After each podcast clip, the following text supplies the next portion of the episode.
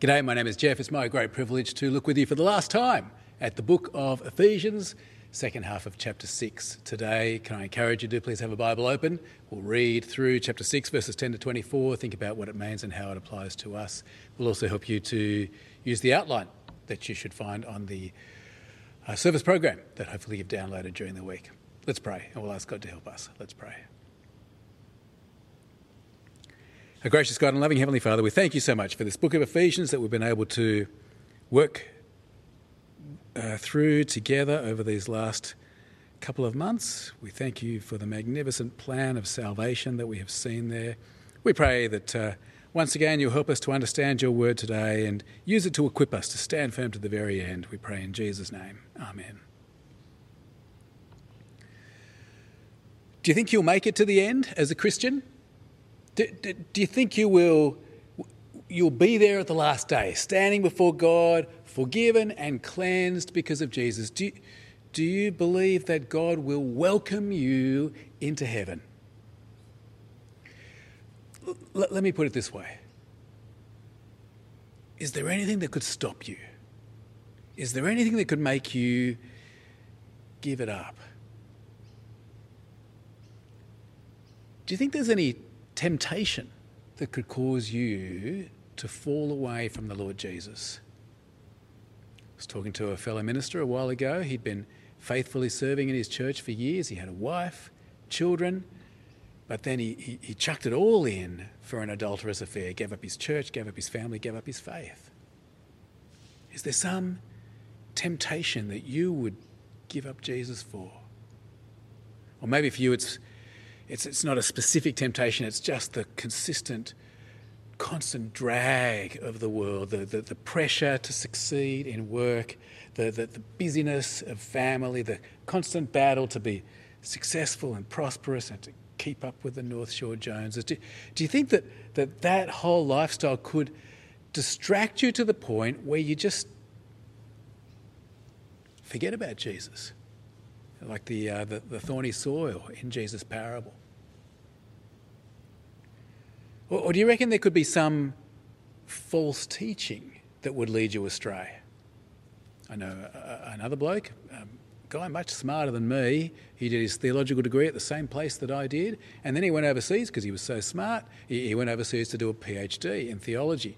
And then through all his reading and his study, he came to the conclusion that you can't trust the Bible. He came to the conclusion that Jesus didn't really die for our sins and rise again, and so he gave up on his faith. Uh, at Bible college, they make you read all kinds of heresy and strange stuff. And, and, and the fact is, some of it sounds plausible. Some of it is quite, quite convincing. Do you reckon you could be led astray? Is there some teaching that could cause you to, to give up on Jesus?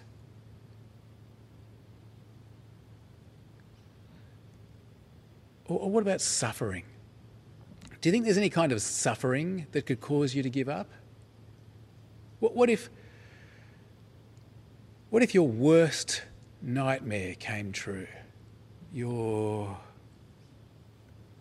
child dies.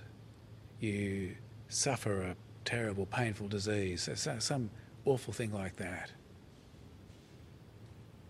Or I remember watching the, the very disturbing film Silence. Uh, it, it's, the, uh, it's the story of a missionary in Japan.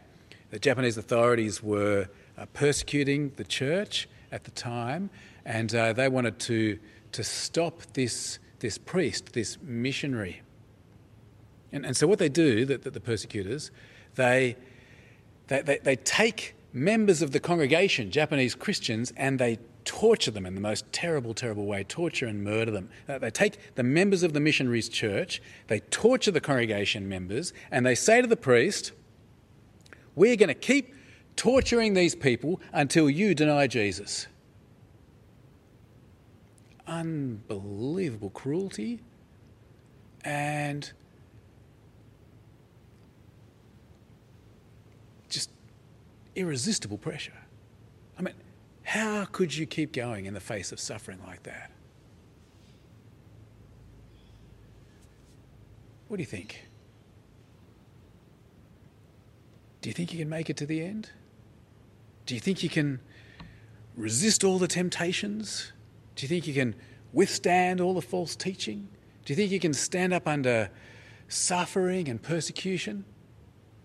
It's not going to be easy. So, what do you reckon? Do you reckon you can do it?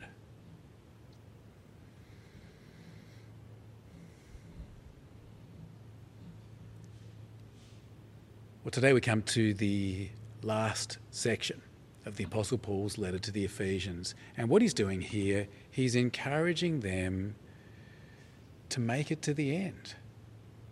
He wants them to be found at the last day standing firm. And so, Paul, he calls on the Ephesians here in this section, he calls on the Ephesians to be strong. But notice this. Notice this, because this is critical. He doesn't want them to be strong in their own strength.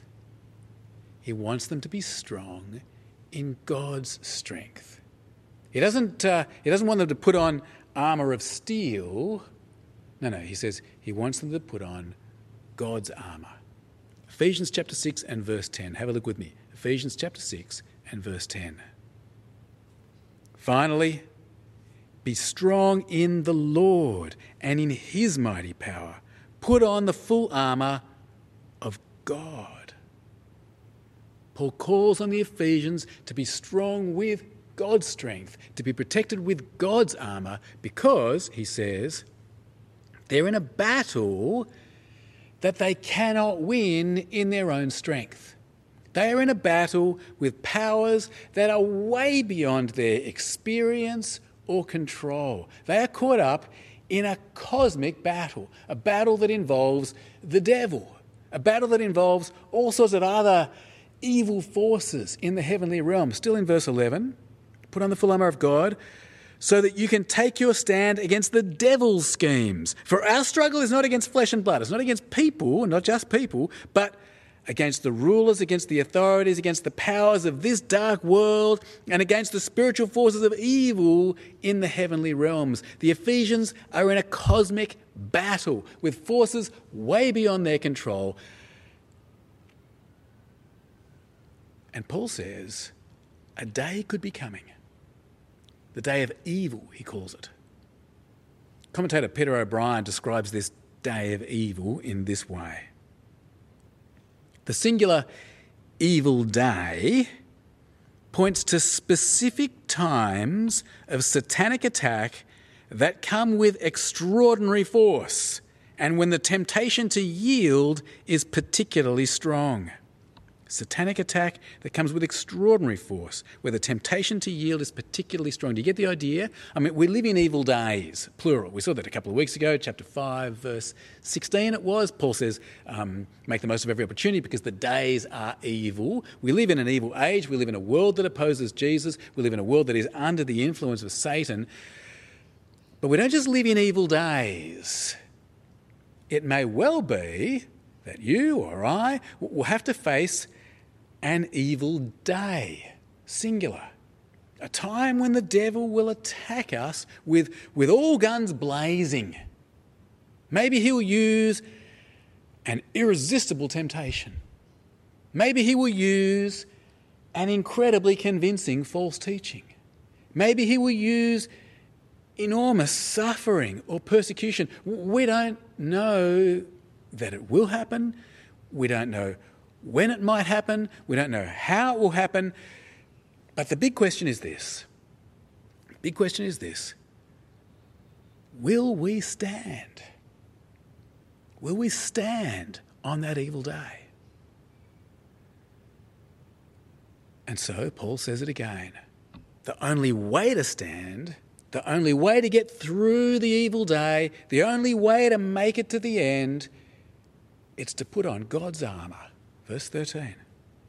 Therefore, put on the full armour of God, so that when the day of evil comes, you may be able to stand your ground, and after you've done everything, to stand. And Paul now goes on to describe this armour in, in detail. And you'll notice, you'll notice it's all about the gospel. It's all concepts that Paul has already used to describe the gospel. First, there's uh, the truth of the gospel. Paul talked about it back in chapter 1 and verse 13. He said, you were, he said to the Ephesians, you were included in Christ when you heard the message of truth, the gospel. Uh, well, now Paul says that truth, it, it's, like, it's like the belt of your armour. Verse 14. Stand firm then with the belt of truth buckled around your waist. Uh, Paul also talks about righteousness. Back in chapter 4, Paul talked about how through the death and resurrection of Jesus, we've been given a new self. A new self that he says is created to be like God in true righteousness. Well, now Paul says that, that righteousness, it's, it's like a breastplate. Verse 14 again the belt of truth buckled around your waist, with the breastplate of righteousness in place. Paul also talks about the, the gospel of peace. Back in chapter 2, he said that Jesus gives us peace with God and peace with each other. Now he says that gospel of peace, it, uh, it, can, uh, it, it can ready our feet. It can, it can enable us to, to speak the truth in love so that we can play our part in God's plan to unite everything under Jesus. Verse 15, and with your feet fitted with the readiness that comes from the gospel of peace. Uh, Paul also talks about faith. He also talks about salvation. He's already said back in chapter 2 that it's by grace we've been saved. We have salvation through faith. When we rely on Jesus, when we have faith in Jesus, we are saved from God's anger. We are saved from the kingdom of Satan and brought into the kingdom of Jesus. And Paul says that faith, it is, he now says in this image of the armor, he says that, that faith is like a shield. And, and, and salvation is like a helmet. Verse 16. In addition to all this, take up the shield of faith with which you can extinguish all the flaming arrows of the evil one. Take the helmet of salvation and then finally, Paul talks about the word of God against the word of the gospel, the word uh, uh, of the, the message of the Lord Jesus Christ, which in this spiritual war is our only effective weapon. Verse 17 again take the helmet of salvation and the sword of the Spirit, which is the word of God. You see what Paul's saying here with this metaphor of armour? We need to clothe ourselves with the gospel. Pastor Bryson Smith puts it this way he says this The armour of God is a picture of the gospel. All the pieces of armour mentioned are references to different aspects of the gospel truth, righteousness, the gospel of peace, faith, salvation, spirit. They are all different perspectives of the good news that Christ died for our sins on the cross. So, when Paul says to put on the full armour of God, he's telling us to stand firm in the gospel. Don't desert the gospel. Don't wander away from Jesus. Surround yourself, surround yourself in what Jesus has done for you. In other words, in other words, it is the gospel that defeats the devil. In this battle, Paul doesn't just call on them to put on armor, he also calls on the Ephesians to pray, to to talk to God, to ask God to help them, to ask God to, to help each other, to ask God to help Paul himself as he is in jail for telling people about Jesus. Now, you notice here that Paul, he asks the Ephesians to pray in the Spirit. What does that mean? Pray in the Spirit. Well, let's think about it in context again. Back in chapter 1, uh, Paul said that when the Ephesians believed the message of Christ, God gave them his Holy Spirit as a deposit guaranteeing their inheritance. And in chapter 2, he said that they have access to God by one Spirit. God lives in them by His Spirit. He's also prayed for them that by God's Spirit they would know deeply who Jesus is and what He's done. And then in chapter 5, he says they should be filled with the Spirit so that they speak to God and to each other about Jesus. So, what does it mean to pray in the Spirit? Well, you look in the flow of the context, it means to pray as a spirit filled Christian, as a, a Jesus believing Christian. It means you pray to God as your Father.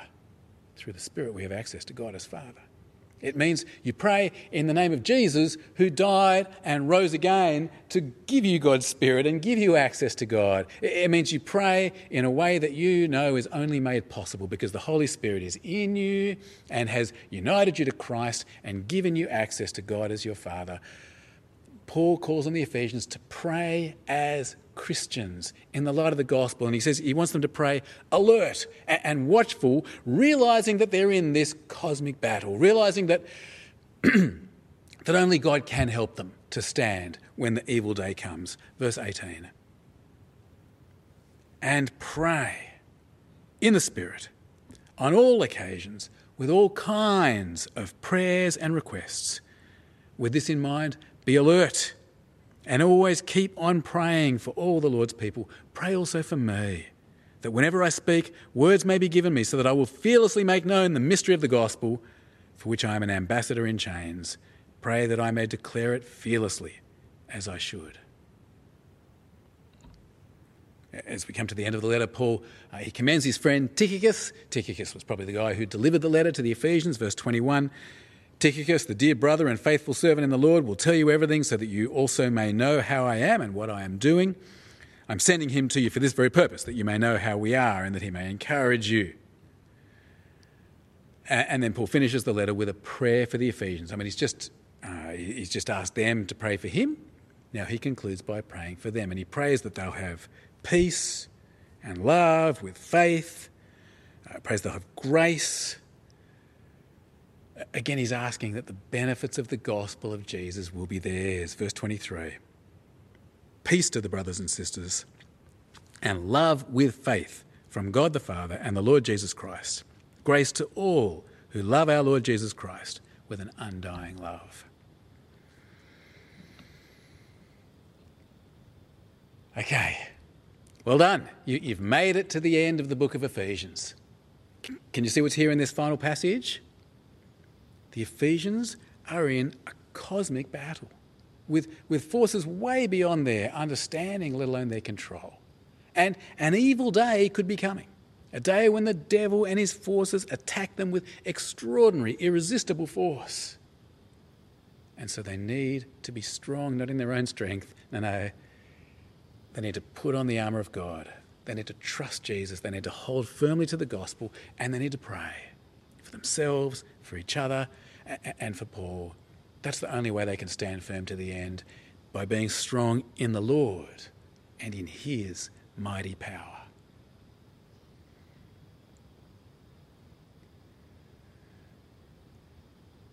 All right. Let's think about applying this passage to ourselves. And today, today I thought we'd try something we haven't done for quite a while. I thought we could uh, try some kinesthetic learning using actions. I know this is really helpful for some people, and if you're a literary person, I'll even add in a little bit of alliteration for you. So, question is this How can we stand when the evil day comes? That's the question this passage uh, raises for us, isn't it? How can we stand when the evil day comes? And what's the answer from the passage? What's the answer? Are you ready? How can we stand when the evil day comes? Hands out. Kinesthetic learning. How can we stand when the evil day, when the evil day comes? Perceive the enemy. Put on the gospel. Pray. Did, did you get that? You, you want to try it one more time with me? Say it and, uh, and do it with me if you can.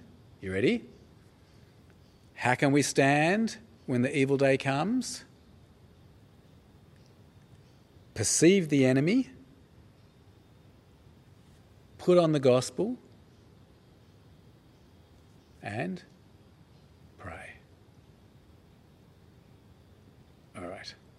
Let's, uh, let's think a little bit more about these three things that we need to do to help us stand firm in the evil day.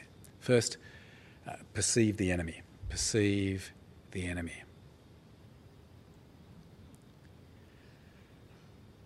When we're facing that irresistible temptation, when we're hearing that convincing false teaching, or, or, when we're when we're suffering or being persecuted beyond our endurance or courage, when we when we face that evil day, we need to understand, we need, we need to perceive what exactly is going on it's not just a human thing. There are evil forces in the heavenly realms the devil, rulers, authorities, powers. There are spiritual forces arrayed against us. They are using temptation to appeal to our sinful desires. They are using false teaching to trick us. They are using persecution and suffering to weaken our resolve. Our enemy is not just flesh and blood, our enemy is not just people. C.S. Lewis, in his book Screwtape Letters, says this There are two equal but opposite errors into which our race can fall about the devils. One is to disbelieve in their existence, the other is to believe and to feel an excessive and unhealthy interest in them. Now, we don't want to have an unhealthy interest in the devil. He's a defeated foe. We, don't want to start seeing the devil in every new pair of shoes that's too expensive that we're tempted to buy. We, we, we, don't need to head into David Jones and start doing exorcisms or anything like that. That whole, that whole concept of spiritual warfare where you're rebuking demons and all that kind of stuff, it, it, it just it, it fails to understand the victory of Jesus. It fails to understand that we already have every spiritual blessing in the heavenly realms. But, friends, I don't think that's the error that most of us fall into. Do you? I suspect we can fall into the other error. Uh, we, we, we disbelieve in the existence of the devil and other spiritual forces of evil. I mean, we might know in our minds that they exist, we might read in our Bibles that they exist, but, but in practice, in the way that we think, in the way that we act, in the way that we live, we, we act and live and think in, as, as if there's no such thing as a devil or, or, or these spiritual forces. And friends, if that's what we think, we're wrong. There is a devil. There are evil spiritual forces, and they may well bring us to an evil day. And so it is vital that we perceive the enemy. Why? Well, fundamentally, so that we don't deceive ourselves into thinking that we can handle it on our own. If, if you think of temptation just humanly as if it's some attractive sin, well, then you might think that you can overcome it with your willpower. If you think of persecution as just people being mean to you or suffering as just bad luck in a fallen world, you, you might think that you can overcome it by your courage. If you think of false teaching as just some human disagreement over doctrine, you, you might think that you, you can overcome it by your intelligence.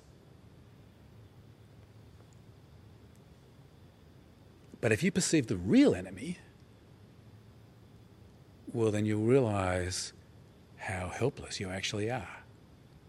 You realize you can't win in your own strength. You're not going to resist in your own strength. If you perceive the true enemy, you'll realize that you need to be strong with God's strength, that you need to put on God's armour. You'll realize that you need to move on to points, application points two and three. Which brings us to application point number two. How can we stand when the evil day comes? Point one, perceive the enemy. And now, point number two, do you remember? Put on the gospel. Put on the gospel. We, we can't defeat the enemy ourselves, friends.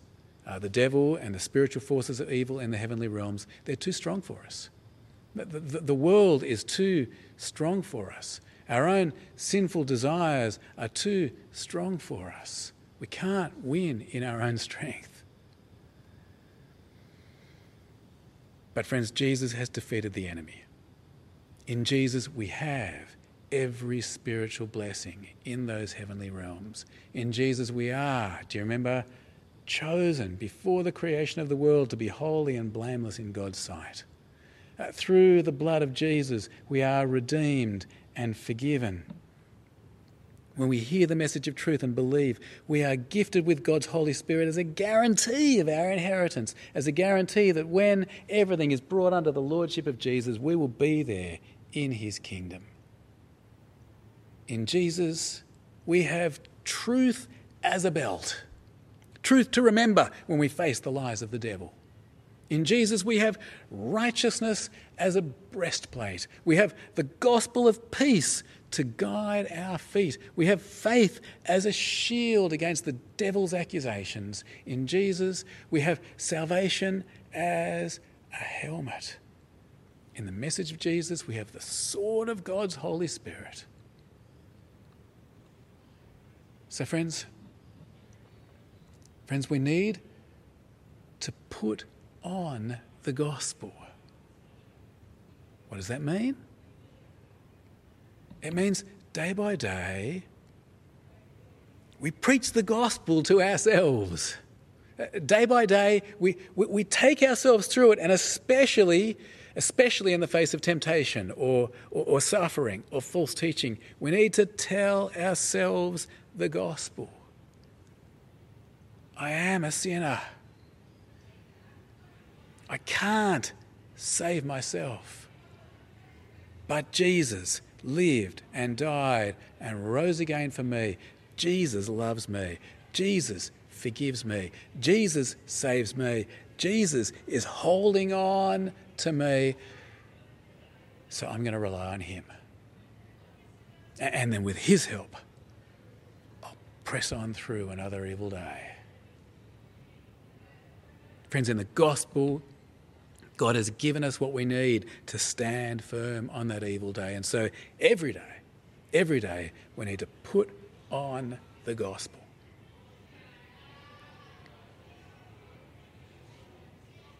Well, that brings us to application point number three.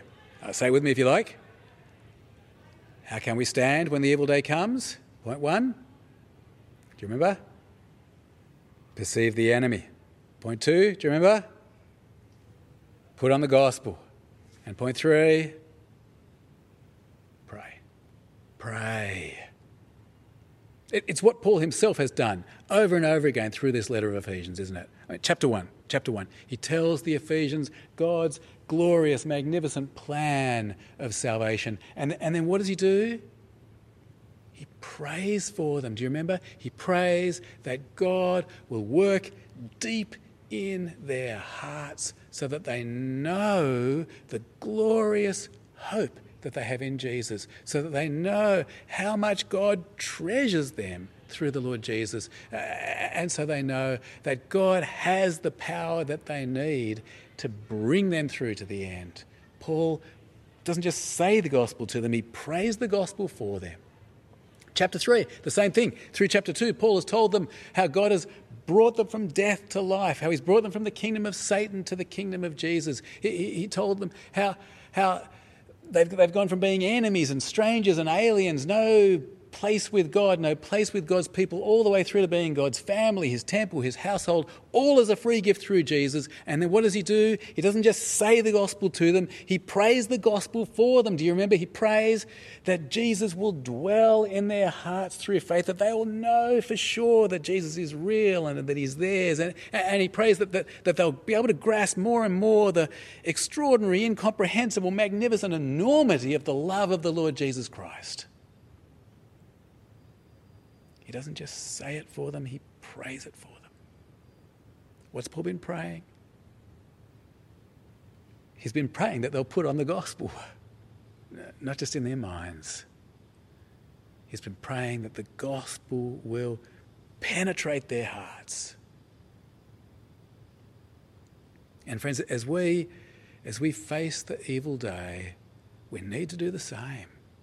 We need to pray for ourselves. We need to pray for each other. We need to pray for those who serve us in our church or on the mission field. We need to pray Paul's prayers for the Ephesians. Learn these prayers from Ephesians. They're magnificent. Learn them and pray them for yourself, for people. For, uh, pray that pray that we'll be gripped by the gospel. Pray that we'll be transformed by the gospel. Pray that when that evil day comes, Jesus will sustain us so we can stand. If we'll pray in the Spirit, God will give us what we need. That, that's His promise. It's, we've already seen our inheritance is guaranteed by His Holy Spirit.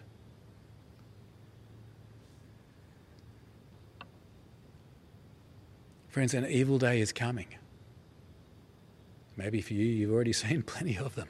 Maybe it's already come. We can't make it to the end on our own. But in Jesus, we have what we need. So, one more time. You ready? One more time. How can we stand when the evil day comes? Perceive the enemy. put on the gospel and pray. Let's pray now. Our gracious God and loving Heavenly Father, we thank and praise you that in the Lord Jesus Christ we have everything we need to stand, everything that we need to take our place in His eternal kingdom. Thank you that through Jesus you have rescued us from sin and death and the devil. And thank you that you are bringing us through this life into eternity. Will you please help us day by day to understand the battle that we are in and to be strong in the Lord and in His mighty power. Help us day by day to put on the gospel, to, to, to trust Jesus and you, and help us to pray for ourselves, for each other, for those who are on the front line of the, of the gospel mission work. We pray that you will, by your Spirit, hold on to us to the very end. We pray it in Jesus' name. Amen.